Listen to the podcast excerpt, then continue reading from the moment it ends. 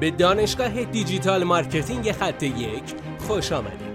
ما در اینجا روزانه تجربیات خودمون رو در زمینه افزایش بازدید سایت در سطح بالایی به کارآفرینان ارائه میدیم که ما هم از همین تجربه ها و تمرین ها استفاده می‌کنیم. بیاین سطح دانش افزایش بازدید سایت خودمون رو امروز با علی اکبر فرج افزایش بدیم. سلام دوستان من امیدوارم که حالت خوب باشه. می‌خوام در رابطه با تلگرام صحبت کنم. سرمایه گذاری کنیم روی تلگرام یا نه؟ به خاطر فیلترینگ تلگرام می‌خوام به این سوال جواب بدم. قبل از اینکه به این سوال جواب بدم خواهش می‌کنم شما ما رو follow بکنید دنبال بکنید کامنت بذارید که این کامنت گذاشتن شما به بهبود مستمر این پادکست ها می‌تونه خیلی کمک بکنه. سرمایه گذاری روی تلگرام از نظر من کاری خیلی مهم و عالی هستش. ما با اینکه تلگرام رو فیلتر می‌دونیم الان فیلتر هستش با این حال سرمایه گذاری روی تلگرام باعث میشه که باز هم بتونیم بازدید کننده واقعی روی برای سایت خودمون جذب کنیم. قبلا که تلگرام فیلتر نبود افراد به راحتی وارد تلگرام می شدن محتواهای بسیار طولانی رو نگاه می کردن الان یه مقدار عوض شده. بیشتر به خاطر حالا نبود فیلترینگ حوصله افراد هم کمتر یا اون زمانی که برای تلگرام هم می‌ذارن کمتر شده و طبیعتا باید محتوای کمتری رو درون فیلتر درون تلگرام منتشر بکنه. این به این معنی نیست که تعدد محتوا کاهش پیدا کنه. این به معنی اینه که محتوای بلند و طولانی نذاریم.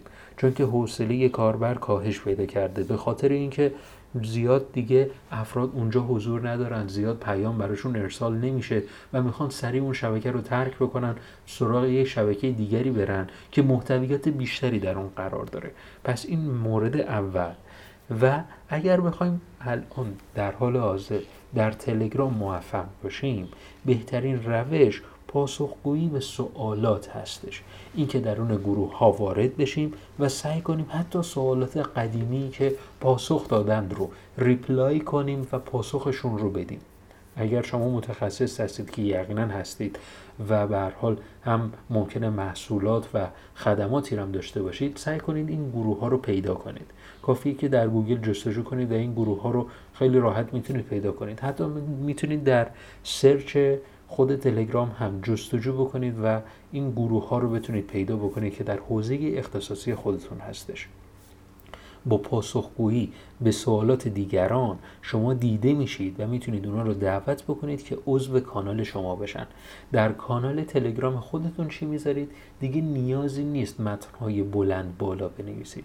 بهترین روشش اینه که متنهای خیلی کوتاهی بنویسید که دعوت به اقدامی دارن. منظور از دعوت به اقدام اینه که ممکنه با شما تماس بگیرن ممکنه این باشه که وارد لینکی بشن که سایت شما قرار داره ممکنه وارد شبکه اجتماعی دیگر شما بشن و چیزهای این چنینی. امیدوارم که از این پادکست استفاده بکنید. موفق باشید.